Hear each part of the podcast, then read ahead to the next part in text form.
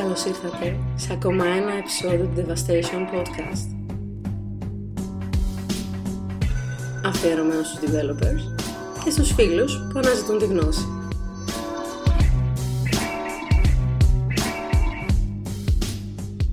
Καλησπέρα σε όλους. Αυτό είναι το πέμπτο επεισόδιο Devastation Podcast και δυσκολεύτηκα πάρα πολύ για να τον ε, καλέσω. Δεν ήθελα, δεν ήθελα να τον καλέσω. Αλλά είχαμε κάτι προηγούμενα, του χρωστούσα κάτι λεφτά, με εκβίασε. Εντάξει, στο τέλος τα βρήκαμε, ας πούμε. Είναι ο Θάνος Θεοδωρίδης. Γεια σου Κώστα. Γεια σου Θάνο. Το ξέρεις ότι παραλίγο να βρισκόμουν και εγώ στην αντίπερα όχθη μαζί σου και να, και να παίρνω συνεντεύξεις, ε, το, ξε, το ξεχνάς αυτό. Λοιπόν, είναι φίλος, είναι συνεργάτης. Ευχαριστώ είναι... για την πρόσκληση. Να είσαι καλά, είναι το... η σπίθα που ξεκίνησε την ιδέα για, τη... για αυτό το podcast. Εν τέλει με παράτησε και το, έκανα... το ξεκίνησα μόνος, αλλά τον ευχαριστώ για την παραχώρηση του ονόματος. Πες μου, πώς το βρήκες, μπορείς να μου πεις, φίλε. Ήταν αυτό. τελείως έτσι. Ήταν, ήταν random σκέψη με τα μεσονύκτια, ξέρεις, από αυτά που, που σε πιάνει και μου έρχεσαι γλυκά γλυκά στο Slack και συζητάμε περί ανέμων και υδάτων. Έτσι. Ε, Και δεν ξέρω τώρα πώς μου ήρθε. Αλλά από, εν τέλει πώς το ερμηνεύεις το devastation, ας πούμε; Το ερμηνεύεις με την, με την κυριολεκτική έννοια του έτσι, καταστροφής, οπέδωσης, ας πούμε, ή... Είναι δύο οι Είμαι κι εγώ έτσι οι σαν- τέτοιες. σαν- Η μία είναι σαν συνθετικό. station, station για dev Ναι. και το άλλο είναι Μπράβο. εκεί που τραβάς τα μαλλιά σου που Κανονικά. δεν δουλεύει το Ε, API, με, με ας αυτό, με πούμε. αυτό το σκεφτικό το σκέφτομαι. exception χωρίς, ε, χωρίς error message, ξέρω εγώ, που είναι το πληκτρολόγιο. Και kernel panic. Και και να πάνε και οι- οι managers να τρέχουν, ε, ξέρω εγώ, δεξιά και αριστερά. Πυροσβεστικοί και Ναι, τέτοια. ναι, ναι. Εκεί είναι. Χτυπάς devastation.tv και είσαι ok. Ναι, πάει καλά όμως, βλέπω. Μια χαρά Χαίρομαι πάει. ιδιαίτερα γι' αυτό. Εσύ τι λέει, για τα Ελπίζω νέα να σου; πάμε για season 2. Season του standard. Ε, τι νέα, τα γνωστά με τον David ε, τα ξέρεις. Πήγαμε καλά, είχαμε τρεξιματάκι και τώρα μαζεύουμε τα κομμάτια μας να ξεζουμίσουμε λίγο ακόμα Όσο είναι μεράκι και ενέργεια πριν μέχρι το- να, πριν το καλοκαίρι. να σφίξουν οι ζέστες και Άσε που σφίξανε και όλα τα εδώ πέρα. Ψηλός Είμαστε έτοιμοι σφίξανε, για- ναι. ναι. Βάνια, ψιλοσφίξανε. Εντάξει. Και μόλις ε, φύγει και το καλοκαίρι, ξανά σπηλιά. Ξανά στη και- σφυλιά και δώσ' του. Πληκτρολόγια. Και ο Θεός βοηθός. Λοιπόν, σε κάλεσα απόψε να μιλήσουμε για το remote working. Ξέρω και από τότε που σε γνωρίζω και όλα από τότε που σε γνώρισα, ξέρω ότι δουλεύεις αποκλειστικά remote. Δουλεύεις Σωστά. αποκλειστικά από το σπίτι σου. Μμμ. Πρώτα απ' όλα, πες μου τι γίνεται με το remote, με το remote working, τι είναι και πώς κατέληξες σε αυτή τη, σε αυτή τη θέση; Κοίταξε τώρα, το remote working ε, ελληνιστή τηλεεργασία, κάπως έτσι, ουσιαστικά είναι ένας- μία μέθοδος κατά την οποία δουλεύεις, παράγεις έργο για τον εργοδότη σου, χωρίς να απαιτείται να είσαι παρόν στα premises της εταιρείας, στα γραφεία της εταιρείας. Ε, μπορείς να είσαι οπουδήποτε στον κόσμο εφόσον τηρείς κάποιες προϋποθέσεις και ουσιαστικά όλο το management, όλο το communication, όλη η δουλειά, ε, το deliverables, τα meetings κτλ. γίνονται μέσω του ίντερνετ, χρησιμοποιώντας φυσικά τα εκάστοτε εργαλεία όπως είναι το Slack, το Skype κτλ. Είναι μια ευέλικτη μορφή εργασίας η οποία τα τελευταία χρόνια έχει αρχίσει και παίρνει πάρα πολύ τα πάνω της και μ, διάφορα, ας πούμε, διάφορες έρευνες δείχνουν ότι μέχρι τα τέλη ας πούμε, αυτής ή ίσως και της επόμενης δεκαετίας με πολύ μεγάλο ποσοστό σχεδόν καλύπτοντας όλο το, το φάσμα των, των διαφόρων τύπων εργασιών θα μπορεί να γίνεται remotely. Ε, οι εργοδότες, οι εταιρείες έχουν αρχίσει και το βλέπουν πιο ανοιχτά το θέμα γιατί βλέπουν ότι έχουν πρόσβαση σε ένα ε, μεγαλύτερο pool ε, ταλέντου και ανθρώπων και φυσικά ε, ενδεχομένως πιο ανταγωνιστικό στο θέμα το, κο- του κόστους και μ, αυτό. Πώς κατέληξες; Πώς κατέληξα; Η αλήθεια είναι ότι δεν κατέληξα. Η αλήθεια είναι ότι η πρώτη μου έτσι, επαφή η- με τον επαγγελματικό χώρο, ας πούμε, σε αυτό το industry ήταν το remote και πώς ξεκίνησε. Ξεκίνησε όταν ήμουν ακόμα φοιτητής ε, στο Πολυτεχνείο, δεύτερο, τρίτο έτος, όπου δεν θυμάμαι πώς τώρα, κάποιος φίλος μου σπούδασε στην Αγγλία και έρχεται λοιπόν ένα καλοκαίρι και μου λέει: Εσύ λέει, έχω εδώ ένα συνδυτή λέει, που δεν σκαμπάζει. Λέει: Θες να του κάνεις λέει, την πτυχιακή του εργασία, ας πούμε, και να πληρωθείς. Και λέω: Φυσικά, why not; Και ξεκίνησα τσούκου τσούκου. Εγώ τότε ξέρεις, δευτεροετή φοιτητή στην Ελλάδα, πέρα βρέχει. Καμία επαφή με τέτοιο. Οπότε έκατσα, ας πούμε, και γλυκάθηκα από αυτήν την ιστορία, να σου πω την αλήθεια, γιατί ξέρεις, δεν είχα μόνιμα κάποιον πάνω από το κεφάλι μου 9 to 5 να μου λέει τι να κάνω. Με το δικό μου ρυθμό, στο δικό μου ωράριο. Ε, έτσι παρήγαγα κάτι και εν τέλει πληρώθηκα γι' αυτό. Οπότε η πρώτη μου επαφή ήταν αυτή. Ήταν, έτσι γνώρισα ουσιαστικά εγώ το, τον επαγγελματικό χώρο και το development. Και μετά μεσολάβησε ένα διάστημα που ασχολήθηκα σαν ε, independent ας πούμε, iOS developer. Έβγαλα κάποια applications στο App Store κτλ. Και καθώς ήμουν από τους πρώτους στην Ελλάδα, ε, με προσέγγισαν πολύ σύντομα κάποιες εταιρείες από την Αθήνα και κάποιοι ας πούμε, άνθρωποι οι οποίοι θέλαν να προσεγγίσουν την πλατφόρμα του iOS και συνεχίσαμε στο ίδιο μοντέλο, ε, remotely. Εντάξει, θα μιλήσουμε για το iOS έτσι λίγο παρακάτω, θέλω να σε ρωτησω διάφορα. Αλλά για να μείνουμε λίγο στο, στο remote, ε, πες μου καταρχάς τι πλεονεκτήματα έχεις βρει μέχρι τώρα και τι μειονεκτήματα σε, αυτό το, σε αυτή τη μορφή εργασίας; Κοίταξε, κάποια από αυτά τα έχω αναφέρει ήδη. Το πρώτο είναι ε, ο χώρος από τον οποίο δουλεύεις. Έτσι. Είναι ένας εξατομικευμένος χώρος, τον οποίο τον έχεις στήσει ή θα πρέπει να τον στήσεις έτσι ώστε να σε βολεύει για να σε κάνει πιο παραγωγικό. Ε, έχεις την καρέκλα που σε βολεύει, το πληκτρολόγιο που σε βολεύει, το γραφείο που σε βολεύει, το, τον ambient θόρυβο που θέλεις ή δεν θέλεις, ε, δεν έχεις ενοχλήσεις από συναδέλφους άλλους όπως θα είχες όταν δούλευες σε ένα γραφείο. Ε, οπότε το ένα πλεονέκτημα, το οποίο όμως και ταυτόχρονα μειονέκτημα και θα το αναφέρω πιο μετά, είναι ο χώρος και το περιβάλλον το οποίο εργάζεσαι. Ε, σαν δεύτερο πλεονέκτημα θα μπορούσα να πω ότι ε,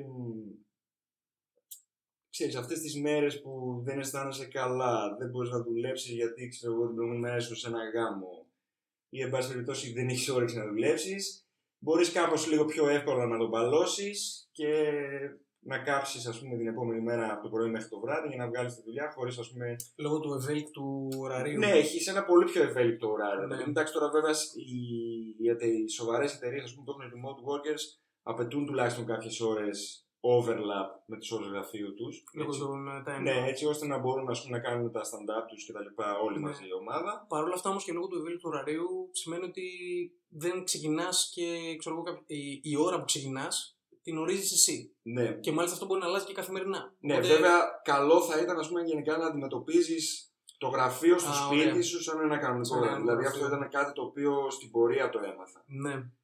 Και, και εγώ έχω ακούσει και από άλλους που μου λένε ότι παρόλο που δουλεύουμε σπίτι μας, που Μπράβο. σηκωνόμαστε από το, γραφ... από το κρεβάτι και πάμε στο διπλανό γραφείο και...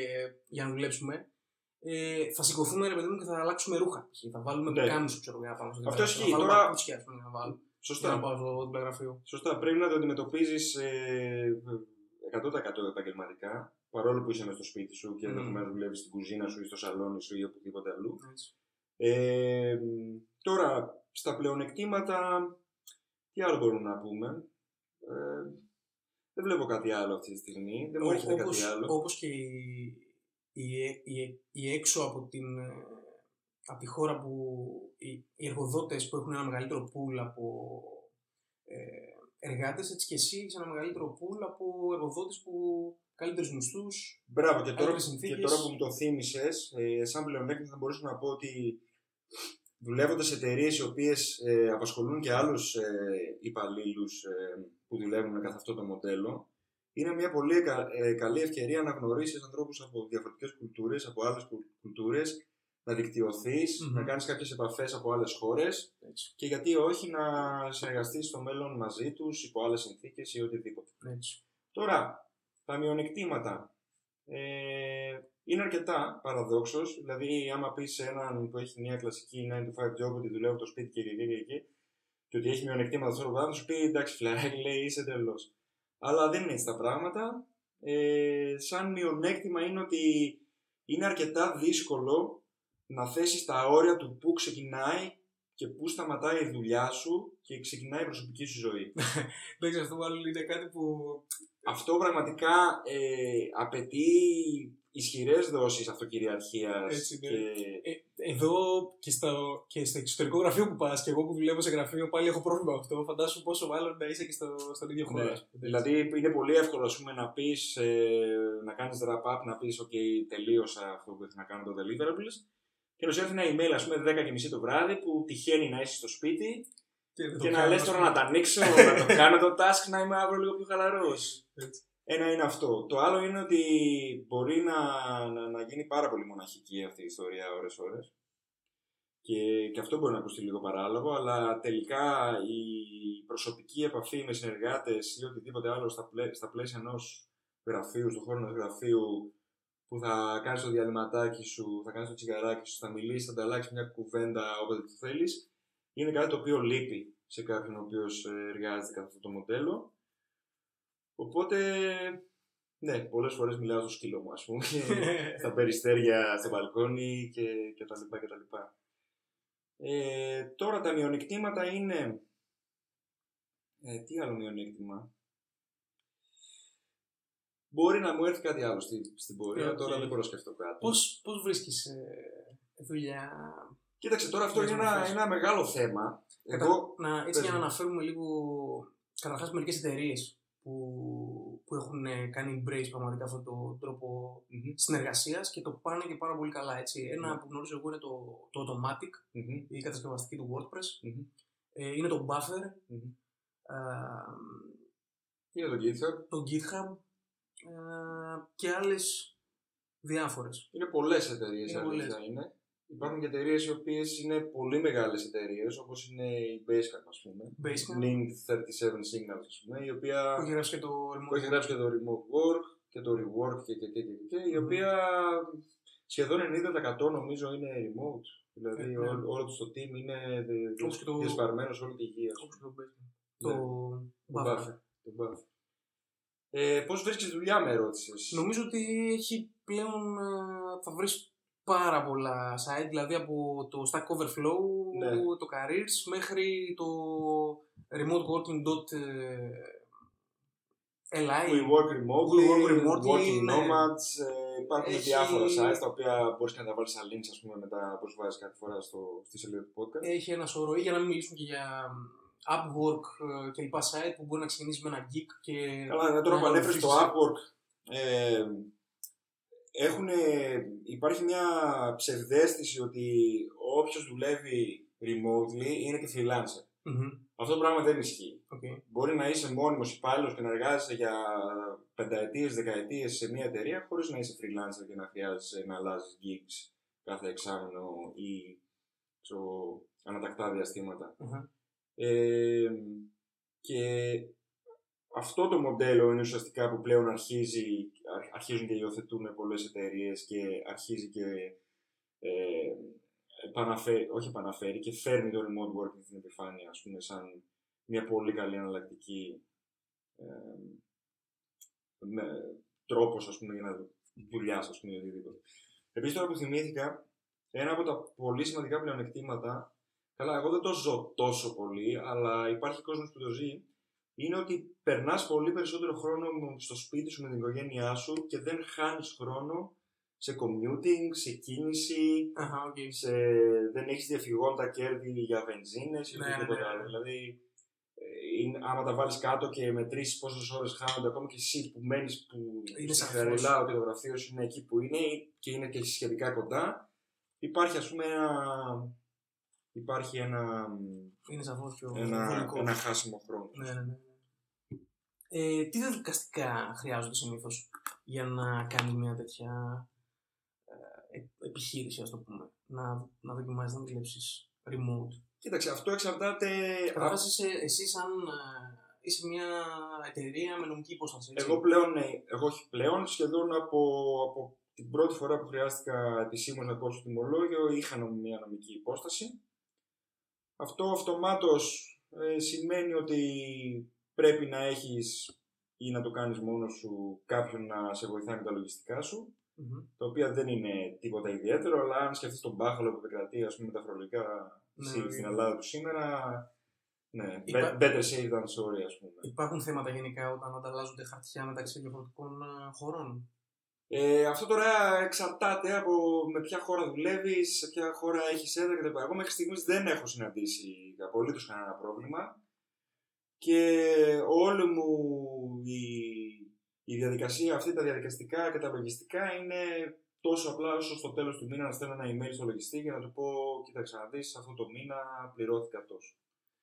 Ποια πιστεύεις είναι η χώρα ε, με τη μεγαλύτερη προσφορά σε, σε remote ε, Προσφορά. προσφορά σε remote Δεν νομίζω ότι μπορώ να το απαντήσω αυτό. Θα έλεγα η Αμερική μόνο και μόνο γιατί είναι η χώρα η οποία ξέρεις σε κάτι Είναι τέτοια πράγματα πιο είναι μπροστά. πιο μπροστά και Ναι. της αρέσει να πειραματίζεται με, με, με διάφορα μοντέλα. Αλλά πλέον ε, βλέπω από- με, με τα χαράς ότι και πολλές ελληνικές εταιρείες αρχίζουν και κάνουν embrace ε, τους remote workers. Ναι, έτσι όπως ξέρω εγώ από Αθήνα. Από Αθήνα, να, εργοδο... να ναι. απασχολούν άτομα στη Θεσσαλονίκη, στην Κανονικά. Κρήτη κτλ. ας πούμε, Μμ. Ναι, και εγώ έχω ακούσει πάρα πολύ. Και αυτό είναι. Όπως θετικό, έτσι. επίσης πάλι με τα χαράς βλέπω ότι πολλοί Έλληνες ε, έχουν αρχίσει και ψάχνουν αυτό το πράγμα. Ε, Και- από, το, να- από το να σηκωθούν να φύγουν ας πούμε, και να πάνε να ζητήσουν την τύχη τους στο εξωτερικό.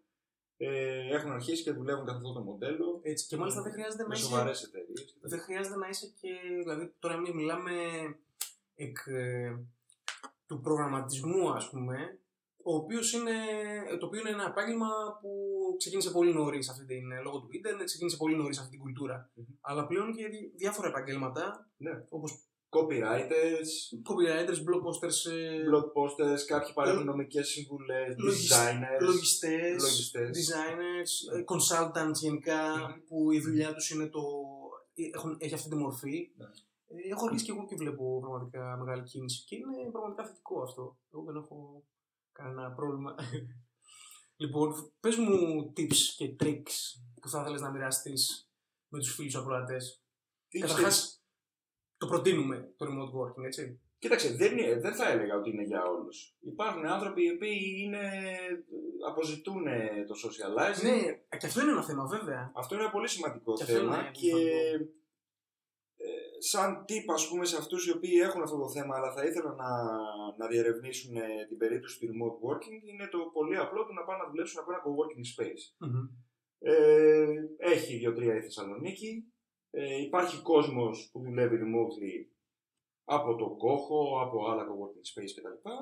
Και είναι ένα μοντέλο το οποίο δουλεύει τέλεια για αυτούς. Έχουν την ευελιξία που προαναφέραμε και έχουν και αυτό το, το socializing, βλέπουν κόσμο, κάνουν τη βόλτα τους το πρωί, περπατάνε, κάνουν το ποδήλατο τους στην παραλία για να φτάσουν εκεί Έτσι. κτλ. κτλ. Μια χαρά. Ε, τώρα, βασικό tip και βασική συμβολή που θα έδινα εγώ σε κάποιον που θέλει να, να αναζητήσει έτσι, ευκαιρίες καριέρας remotely είναι ότι πρέπει να βάλει αυστηρά όρια και συγκεκριμένο πρόγραμμα στις ώρες που εργάζεται, στο χώρο που εργάζεται και αυτό σημαίνει ότι ιδανικά πρέπει να ξυπνάει το πρωί μια συγκεκριμένη ώρα, να τρώει το πρωινό του, να κάνει τι θέλει να κάνει, να ξεκινάει τη δουλειά του μια συγκεκριμένη ώρα, φυσικά πάντα με συνεννόηση ε, με τον εργοδότη του για να ε, τηρεί τα προαπαιτούμενα που του θέτει και να τελειώνει τη δουλειά του μια συγκεκριμένη ώρα. Έτσι ώστε να μην έχει ε, αυτά τα διλήμματα και να μην έχει αυτό το dragging του έχει πάει αργά το βράδυ, μου ήρθε ένα email, μου βάλανε ένα task, να πιάσω να το κάνω. Επίσης πολύ σημαντικό είναι αν, ζει, αν τυχόν ζει με άλλους, αν έχει γυναίκα, αδέρφια, παιδιά, οτιδήποτε, να, να τους ενημερώνει ευγενικά και να τους λέει ότι όταν θα βρίσκεται σε αυτό το χώρο, σε αυτές τις συγκεκριμένες ώρες, δεν θα πρέπει να τον ενοχλούν, ε, θα πρέπει να κλείνει τα τηλέφωνά του, γιατί ξέρεις, προγραμματιστές είμαστε, το κάθε distraction σε βγάζει από το flow, σου καταστρέφει, σου καταστρέφει Τις τελευταίες 100 γραμμές που έχει τη γράψει. μέρα, ας πούμε, σου καταστρέφει από αυτά τα distraction. Πάλι στραβά. Τώρα είναι δύσκολο να το καταφέρεις και αυτό, αλλά είναι ε, σίγουρα από τα απαραίτητα. Ε, επίσης, πολύ σημαντικό είναι ότι δεν πρέπει να παρασυρθείς και να μπλέξεις με εταιρείες ή με πελάτες χωρίς να υπογράψεις κάποιο συμβόλαιο ή κάποιο νομικό έγγραφο το οποίο σε καλύπτει σε περιπτώσεις που τα πράγματα πάνε στραβά. Μμμ.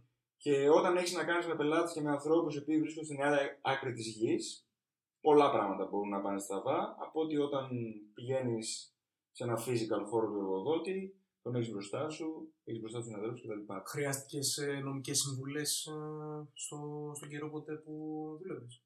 Μέχρι στιγμής, δόξα τω Θεώ, δεν χρειάστηκα, αλλά Όχι απαραίτητα για να. επειδή πήγε στο άλλο άκρο. Από την αρχή, ρε παιδί μου, μήπως σου στείλανε κάποιο περίεργο Κοίταξε. ξέρω, εγώ, NDA που ήθελες να το ερευνήσεις, κάποιο περίεργο contract, ας πούμε. Η αλήθεια είναι πως όχι. Δεν είναι Ε, κάτι τόσο περίπλοκο. Βέβαια δεν είμαι περήφανος γι' αυτό. Ε, η κοινή πρακτική λέει ότι οτιδήποτε νομικό έγγραφο παίρνεις στα χέρια σου Πρέπει να περνάει. πρέπει να το διπλοτσεκάρεις με μάτια δικηγόρου. Οκ. Γιατί τώρα κακά τα ψέματα, εντάξει, developers είμαστε, έξυπνοι άνθρωποι είμαστε, αλλά δεν είμαστε δικηγόροι και ξέρεις, αυτοί Έτσι. τα γράφουν με μια γλώσσα ε, που είναι πολύ εύκολο να σου διαφύγουν πράγματα και Μμμ. να βρεις τον μπελά σου. Μμ. Ε, το άλλο τρίκ το οποίο έχω να δώσω και δεν αφορά 100% remote workers είναι ότι πρέπει να προσέχουμε τις συνθήκες εργασίας μας και κατά βάση τον εαυτό μας. Είναι πολύ εύκολο να παρασυρθείς και να μπεις σε αυτό το zen με τον editor ανοιχτό και να γράφεις για ώρες και να ξεχάσεις ότι έχεις μια μέση ε, η οποία έχει γίνει σαν τελικό σίγμα. Έχεις ένα καρπό ο οποίος έτσι όπως πιάνεις το ποντίκι σου ή το πληκτρολόγιο σου έχει γίνει σαν δεν ξέρω εγώ τι. Και κάθε μέρα πίτσες και σουβλάκια. Και κάθε ξέρω, μέρα για πίτσες, μεσημεριανό, καφεΐνη ναι, κτλ. ναι. Δηλαδή, εντάξει, όσο ήμασταν νεότεροι κτλ. λέγαμε είμαστε υπερήρωες, δεν παθαίνουμε τίποτα. Εγώ βλέπω σιγά σιγά πραγματάκια, μέση αρχίσει να τσιγάρει. Σιγά σιγά. ναι, η μέση αρχίζει να τσιγάρει. Οπότε, ε, Θέλει προσοχή. ναι, για, επαγγέλμα, για επαγγέλματα που αφορούν καθιστική εργασία όπως είναι αυτή, πρέπει να προσέχεις την υγεία σου, πρέπει να αθλείσαι. Εντάξει, αυτό μάλλον θα το προτείναμε σε όλους. Αυτό ναι, σίγουρα, σίγουρα θα το προτείναμε σε όλους, αλλά ξέρεις τι, είναι πολύ εύκολο όταν μένεις σε ένα χώρο και δουλεύεις σε αυτό το χώρο, να αρχίσεις να παρασέρνεσαι προς το βούρκο και να Ναι, γίνεις σίγουρα, αυτό σίγουρα. που λένε οι Αμερικάνους ένα couch potato, έτσι. Σίγουρα, σίγουρα. Δηλαδή, εγώ όταν ήμουν ακόμα στο πανεπιστήμιο ας πούμε, και παράλληλα δούλευα κιόλας, ε, υπήρχαν μέρες που τις πιτζάμες δεν δεν έβαζα τις πιτζάμες μου για μέρες. Δηλαδή, ξυπνούσα, Έτσι, έτσι. ξυμόμουν, φορούσα τα ίδια ρούχα, Έτσι, έτσι. delivery, κώδικα, Εντάξει, εργασίες. Εντάξει, έτσι, για να κάνω μια παρένθεση, μια που ανέφερες αυτό το θέμα, πρόσφατα διάβαζα ένα ωραίο βιβλίο του James Altucher, ο οποίος έλεγε ότι το ανθρώπινο σώμα αποτελείται από τρία σώματα.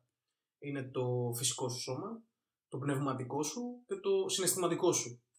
Και οποιαδήποτε μορφή ε, ευτυχίας στην οποιαδήποτε ζωή, στην ζωή οποια- οποιοδήποτε, απαιτεί τη- το απόλυτο balance ε, και την καλή κατάσταση και των τριών αυτών σωμάτων. Οπότε Εγώ θα σου ναι, πω το πρέπει, άλλο. να, περιμέ- πρέπει Θα σου πω το άλλο που μου- οπωσδήποτε να, να, να, να φροντίζουμε τον εαυτό μας. Και αυτά τα τρία σώματα. Σαφέστατα. Εγώ θα σου πω και το άλλο που θυμάμαι να έλεγε πάντα ο πατέρας μου είναι ότι η ζωή είναι ένα πιάνο. Μμμ.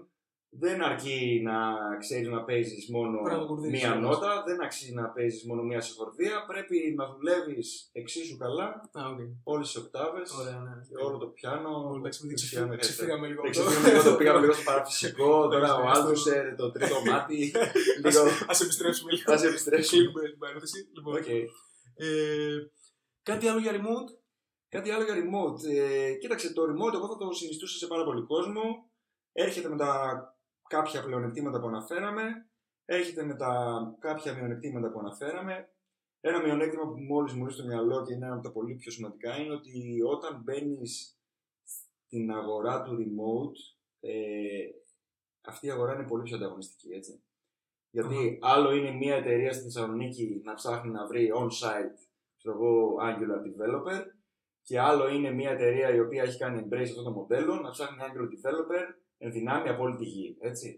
Μπορεί να βρει και να κάνει vet ανθρώπους οι οποίοι είναι, ε, οι οποίοι είναι στο ίδιο επίπεδο με σένα, αλλά είναι πιο ανταγωνιστικοί γιατί ξέρω εγώ, ζουν στην Ινδία, ζουν στην ουκρανια Μμμ. ή και πολύ πιο ακριβοί επειδή ζουν ας πούμε, στον Καναδά ή στην Αμερική ή στο Ηνωμένο Βασίλειο. Αυτό όμως δεν είναι κακό και δεν θέλουμε να, Αυτό δεν να είναι κακό. τρομάξουμε τον κόσμο. Δεν θέλω να το Ίσα-ίσα μάξω. ίσα ίσα που ο θέλουμε να κόσμο μας- θα πρέπει, πρέπει να, να, να, να, να το δει αυτό με καλό μάτι, Και να σαν δει υγιή δυναμικά. ανταγωνισμό και, και να δει δυναμικά Ακριβώς. και να αναπτύξει και αυτός τα Σωστά. skills του, Να και μην τις αφ- γνώσεις του Βέβαια. και όλα τα... να είναι ενήμερος με τα, με τα Φυσικά. recent practices, Φυσικά, με τις φυσικά. καινούριε τεχνολογίες. Έτσι. Και φυσικά να βλέπει και ανατακτά διαστήματα, ασχέτω αν έχει μια σταθερή δουλειά με κάποια εταιρεία, να βλέπει τι requirements έχει η αγορά ε, αυτή την εποχή, Τι έχει αλλάξει, πού τι... πάει. Γιατί έτσι αυτό το, αυτή η εργαλειοθήκη που έχει ο καθένας μας και με τα χρόνια έχει εξελίξει με κάποια συγκεκριμένα εργαλεία, με κάποιες συγκεκριμένες τεχνολογίες, ξέρεις ότι σε αυτό το χώρο πολύ εύκολα Ναι, ναι. ε, γίνεται deprecate και απαρχαιώνεται. θα βρεθείς έτσι χωρίς δουλειά. θα βρεθείς έτσι να είσαι υδραυλικός. Όχι. Εντάξει. Λοιπόν, ωραία. Ε, ποια είναι τώρα η δουλειά σου, τι, ποιο είναι το position που έχεις τώρα; Κοίταξε, εγώ τώρα είμαι στα. στα... Καταρχάς, όσο καιρό σε γνωρίζω, ξέρω ότι έχεις ασχοληθεί με διάφορα πράγματα. Από iOS μέχρι design, μέχρι. Θα σου πω, σου, θα σου πω τώρα πώς τα προέκυψε. προσωπικά σου έτσι, business ε, oriented applications κλπ. Μπράβο. Τώρα με τι ασχολείσαι; Τώρα ασχολούμαι με iOS, όπως το iOS βασικά είναι η μεγάλη μου καψούρα για να σου το πω έτσι. Ε, Προφανώς και έχω περάσει από διάφορα gigs που αφορούσαν το web, δηλαδή και αυτό που σου είπα επιτυχιακή τότε ήταν PHP, ε, κάνα site από εδώ. Ωραίες εποχές. Ωραίες εποχές που ξέρεις, δεν ήξερες τι το framework, τα έγραφες όλα εκεί χεράτα, sessions, cookies. PHP, MySQL. Ναι, SQL χεράτη, όλα τα πάντα. Ωραίες εποχές. Ε, αλλά μ, με το που βγήκε το, το iOS και η- η- ήταν αυτή η ιστορική, ας πούμε, το ιστορικό presentation του Steve Jobs που βγήκε με αυτή τη συσκευή, λέω εδώ είμαστε. Ε, ξεκίνησα δειλά-δειλά να ασχολούμαι με το, με το SDK όταν πρώτο βγήκε ε, και διαπίστωσα, ρε παιδί μου, ότι έχει, υπάρχουν χρήματα από αυτήν την ιστορία, δηλαδή το App Store έχει να, να πληρώσει, αλλά αυτό που διαπίστωσα είναι ότι για να φτάσει τελικά ο καταναλωτής να αγοράσει το application σου, έπρεπε τουλάχιστον το front-end του, δηλαδή το, το UI του, να είναι όμορφο, να είναι πεποιημένο και να είναι κάτι διαφορετικό. Ε, στην αρχή το App Store ήταν πίτα από applications που τα είχαν γράψει καμένοι engineers που δεν είχαν ιδέα από UI, οπότε ξέρεις, υπήρχε πολύ κακοτεχνία. Οπότε λέω, κοίταξε να δεις, άμα θες να πας μπροστά σε αυτό το χώρο, πρέπει να, να μάθεις UI, πρέπει να μάθεις να σχεδιάσεις. Οπότε έτσι ξεκίνησα, ε, παράλληλα όταν ξεκίνησα να φτιάχνω το πρώτο μου application για το App Store, ξεκίνησα να, να ασχολούμαι σιγά σιγά με τις βασικές αρχές του design, τι κάνει ένα UI όμορφο, τι κάνει ένα UI πρακτικό. Ε, απέκτησα ένα familiarity με το Photoshop κτλ. Το οποίο μέχρι και σήμερα, ε, αυτό το knowledge ας πούμε, που απέκτησα σχετικά με το user interface και το user experience με έχει βοηθήσει πάρα πολύ στο να βρω είτε core είτε side gigs με διάφορες εταιρείες. και έχω φτάσει σήμερα που μιλάμε ε, ποζεριά θα το πω αλλά αυτή η εταιρεία ας πούμε, που κάνω design τα τελευταία 2-3 χρόνια ε, μάζεψε ας πούμε τους πελάτες της οι οποίοι ήταν Uber, McKinsey, Intuit, ε, η Google κάνει pilot, τέλος πάντων Fortune 500 μεγάλες εταιρείες τους μάζεψε σε ένα, σε ένα ε, meeting room, τους λέει λοιπόν γιατί αποκτήσατε, γιατί κάνατε prefer το product μας έναντι ξέρω εγώ του είχε ανταγωνιστεί. Και όλοι ας πούμε ομόφωνα αποκτήσανε για το design του. Και μην φανταστείς ότι είμαι κανένας designer ο οποίος κάνει illustrations και ζωγραφίζει δράκους και ξέρω εγώ πράγματα τέτοια. Απλά έχω μια δομημένη σκέψη που πώς θα στήσεις την πληροφορία, πώς θα την παρουσιάσεις, πώς θα βοηθήσεις τον χρήστη να ανακαλύψει αυτό που πρέπει να ανακαλύψει και εν τέλει να κάνει τη δουλειά του και τα λοιπά και τα λοιπά. Και, Αλλά- φυσι- και φυσικά έχεις σχεδιάσει και το blog μου. Έχω σχεδιάσει και το Πού blog. το βάζεις αυτό; Έχω σχεδιάσει και το blog. Πού σου, το μπράβο. βάζεις; Και το site του SKG Tech. Και για αυτό δεν είμαι πολύ περήφανος, αλλά εντάξει. Ε, αλλά ναι, το iOS είναι η μεγάλη μου καψούρα. Ε, Ε, πώς, ε, είδαμε, το, είδαμε το iOS να βγαίνει καταρχάς πότε 2006-2007. 2007 βγήκε 2007. το, το πρώτο iPhone. Τότε δεν υπήρχε ακόμα native SDK. Ήταν hybrid. Όχι hybrid, ήταν pure, pure HTTP τεχνολογίες. Ε, web τεχνολογίες. Ε, Οι οποίες τότε δεν ήταν στη μορφή που. οι οποίες είναι τότε τώρα, τι, δεν ήταν- το συζητάμε. Δεν υπήρχε responsive. Ναι, ναι, Τώρα ναι, μιλάμε ναι. για το ότι δεν υπήρχε responsive. Ναι, ναι, ναι, Ήταν, ναι. ε, Και μετά ξεκίνησαν και βγάλαν το SDK. Μετά και ξεκινήσαν το 8, οπότε ήταν το, το 9. Εγώ, εν πάση περιπτώσει, ξεκίνησα το 9. Ήμουν από τους πολύ πρώτους στην, στην Ελλάδα, νομίζω. Γιατί έτσι έψαχνα τότε να βρω κόσμο να συνδικαλιστούμε σε εισαγωγικά και να γνωριστούμε. Και δεν έβρισκα. Ε, τότε ξεκίνησε αυτή η ιστορία. Και πώς εξελίχθηκε έτσι με τα χρόνια; Κοίταξε, έχουν περάσει πολλά Ε, στάδια. ναι, έχουμε, καταρχάς έχουμε δει ε, τε- τέσσερις συσκευές, πέντε συσκευές iOS. Πολλές συσκευές iOS έχουμε δει. Ε, Ε, εγώ, για iPhone μιλούσα, ναι, έχεις δίκιο, Ναι. έχεις δίκιο. Έχουμε δει, ναι, φυσικά έχουμε δει πολλές συσκευές. ναι, έχουμε ε, δει εννοούσα πολλές. για τα smartphones, αλλά ναι, έχεις δίκιο. Έχουμε όλο το, το, Φυσικά, ναι, το, έχουμε- 3 generation, το 4 generation, το 5 generation, τώρα είμαστε στο 6 και έχουμε τώρα όλα τα iPad, έχουμε πρόσφατα 4-5 έχουμε δει iPad. ορολόγια, Τηλεοράσεις. τηλεοράσεις Δεν αποκλείεται να δούμε αυτοκίνητα. και Καταρχάς, το... Κοίταξε, όλο, όλο, τώρα, όλη αυτή η εξέλιξη των συσκευών ήταν και ένας καινούριο κόσμος για, το, για τους developers του iOS. Γιατί, γιατί κάποτε ξεκινούσες και έλεγες έχω και θα έχω πάντα μία οθόνη η οποία είναι τόσα και τόσα pixels, οπότε στείνω το UI μου έτσι και έτσι και έτσι και έτσι.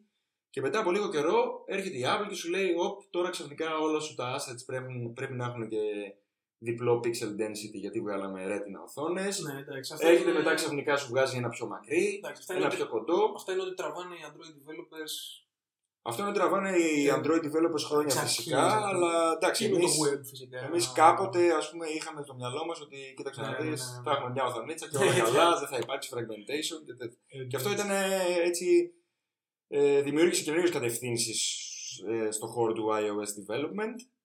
Ε, φυσικά έχουν αλλάξει πάρα πολλά πράγματα από τότε. Και η μεγαλύτερη Ε, αλλαγή που είδαμε Θα σου πω, ήταν. η μεγαλύτερη αλλαγή που είδαμε, η πρώτη μεγάλη αλλαγή που είδαμε ήταν ότι ξαφνικά η Objective-C αποφάσισε ότι... Swift. Ό- όχι, η αποφάσισε ότι θα κάνει memory management μόνη της. Α, ναι, Γιατί είχαμε- για κάνα δύο-τρία χρόνια που ξεκινήσαμε δεν είχε ό,τι array, ό,τι dictionary άνοιγε, έπρεπε και να το κλείσεις. Αλλιώς έφτανε το, το iPhone 3G, ας πούμε, που δεν Το είχε βγες πολύ καπνούς. RAM. ναι, crasher το application, έτρωγες memory warnings και λες τώρα τι να κάνω. Α πούμε, να κάνω release το UI μου, τι να κάνω. δεν, δεν ξέρεις τι να κάνεις. Τέλος πάντων, μετά από ένα σημείο έστρωσε το πράγμα. Ε, εντάξει, η Objective-C είναι μια γλώσσα η οποία τώρα δεκαετίες ε, τη χρησιμοποιεί η Apple κατά κόρον. Ε, δεν είπε κανείς ότι έχει ελλείψεις. Έχει ένα μυστήριο σύνταξ. Έχει τα καλά τη, έχει τα κακά τη, αλλά ναι, αποφάσισαν τώρα πόσο έχει κανένα 1,5 χρόνο ότι το μέλλον είναι η Swift. Η Objective-C ήταν, ε, Η Objective-C είναι superset της C. ήταν η, η ίδια σε όλο το SDK της ε, οικογένειας Apple. Δηλαδή και σε desktop όταν έγραφες applications. Ναι, Ε, Κοί- Κοίταξε, στο desktop υ- υ- υπήρχε, ε, όπως και στο iOS, πλάκα-πλάκα, ε, μπορούσες να μπλέξεις και εσύ, μπορούσες να μπλέξεις και C++ και με διάφορες χακές μπορούσες να μπλέξεις διάφορα πράγματα, αλλά αυτή καθ' αυτή ήταν η Objective-C η κυρία γλώσσα, superset τη C και γι' αυτό ήταν εύκολο να φέρεις μέσα C++ κώδικα ή C κώδικα, να κάνεις bridges κτλ. Ε, ήταν η ίδια και για το OS X πολλά χρόνια και ουσιαστικά αυτό το οποίο σου έδινε τη δυνατότητα να χρησιμοποιήσεις ε, όλες τις δυνατότητες των devices δεν ήταν η Objective-C αλλά το Underline Framework, το COCA το οποίο είναι ένα πάρα πολύ όριμο framework, έχει τα πάντα μέσα. Ε, και μ, ακόμα και τώρα που όπως είπες ε, έχουμε αλλάξει, έχουμε επιδεί- επιδείξει στην απε- αντίπερα όχθη και έχουμε τη Swift το COCA κατά 99% παραμένει ίδιο όλα τα μέσα του signatures είναι ίδια και αυτό είναι και καλό και κακό. Okay. Ε, τώρα η Swift ε, είναι μια ε, καινούργια. Η Swift είναι μια καινούργια γλώσσα. Σχεδιαστεί από την αρχή; Έχει σχεδιαστεί από την αρχή πατώντας επί όμων γιγάντων βέβαια. Μμμ. Έχει πάρει πάρα πολύ καλά πράγματα από άλλες γλώσσες όπως είναι η Rust, όπως είναι η Ruby κτλ. Ε, είναι strongly typed γλώσσα. Ε, compiled φυσικά. Ε, υπάρχει type inference υπό συγκεκριμένες ε, προποθέσει. Μμμ. Δηλαδή, αν πάρεις μια μεταβλητή και της καρφώσεις ένα integer πάνω, καταλαβαίνει ο compiler ότι αυτή η μεταβλητή έχει type integer, αλλά από εκεί και πέρα δεν μπορεί να αλλάξει το type της. Έτσι, δεν είναι όπως η JavaScript, η Python ή οτιδήποτε.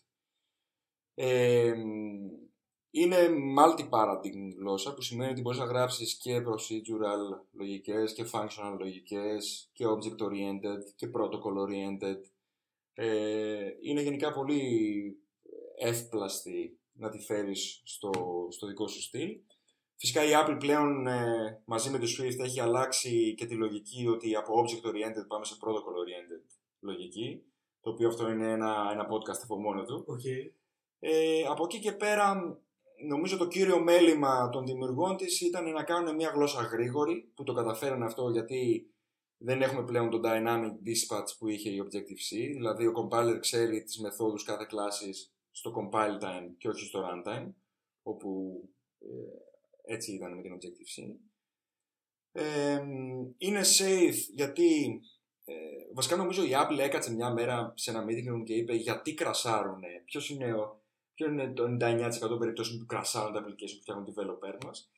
και παρατήρησαν ας πούμε ότι είναι το, το bad address. Δηλαδή πας να κάνεις access ας πούμε κάτι στη μνήμη το οποίο πλέον δεν υπάρχει είτε επειδή έχει, κάνει, έχει γίνει release είτε επειδή έχει φάει memory warning είτε για οποιοδήποτε άλλο λόγο. Οπότε λένε τι θα κάνουμε γι' αυτό, θα φτιάξουμε ένα structure γιατί επί της ουσίας είναι structure, είναι value type τα optionals.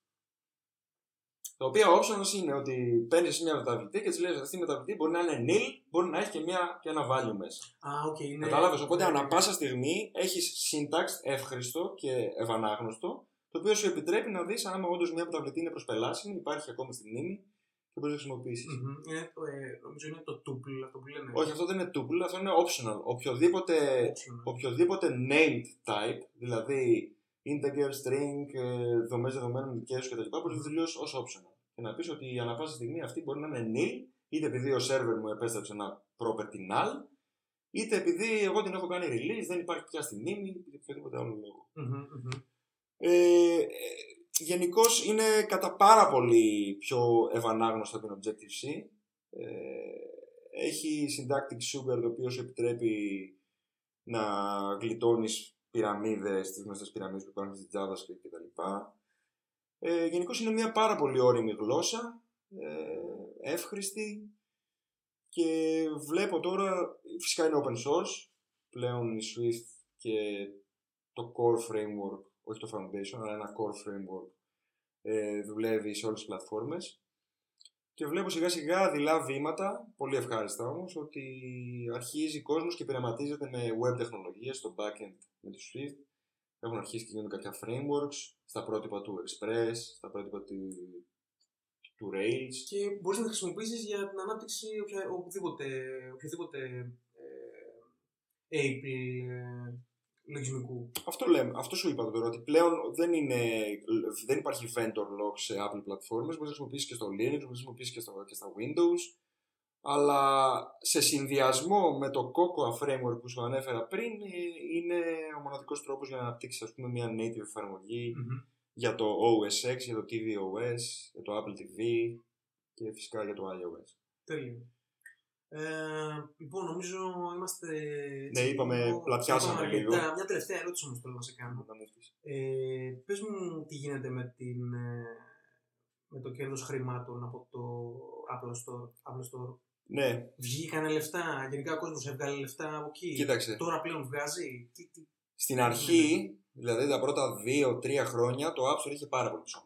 Δηλαδή με applications που κάναν ήχους από κλανιές και τέτοια πράγματα. Και πουλάκια. Ναι. και- τα οποία ας πούμε τα αγοράζανε, ξέρεις, οι ίδιοι που σήμερα ασχολούνται, δεν ξέρω με τι ασχολούνται, με το Snapchat και με αυτά τα καινούργια πράγματα.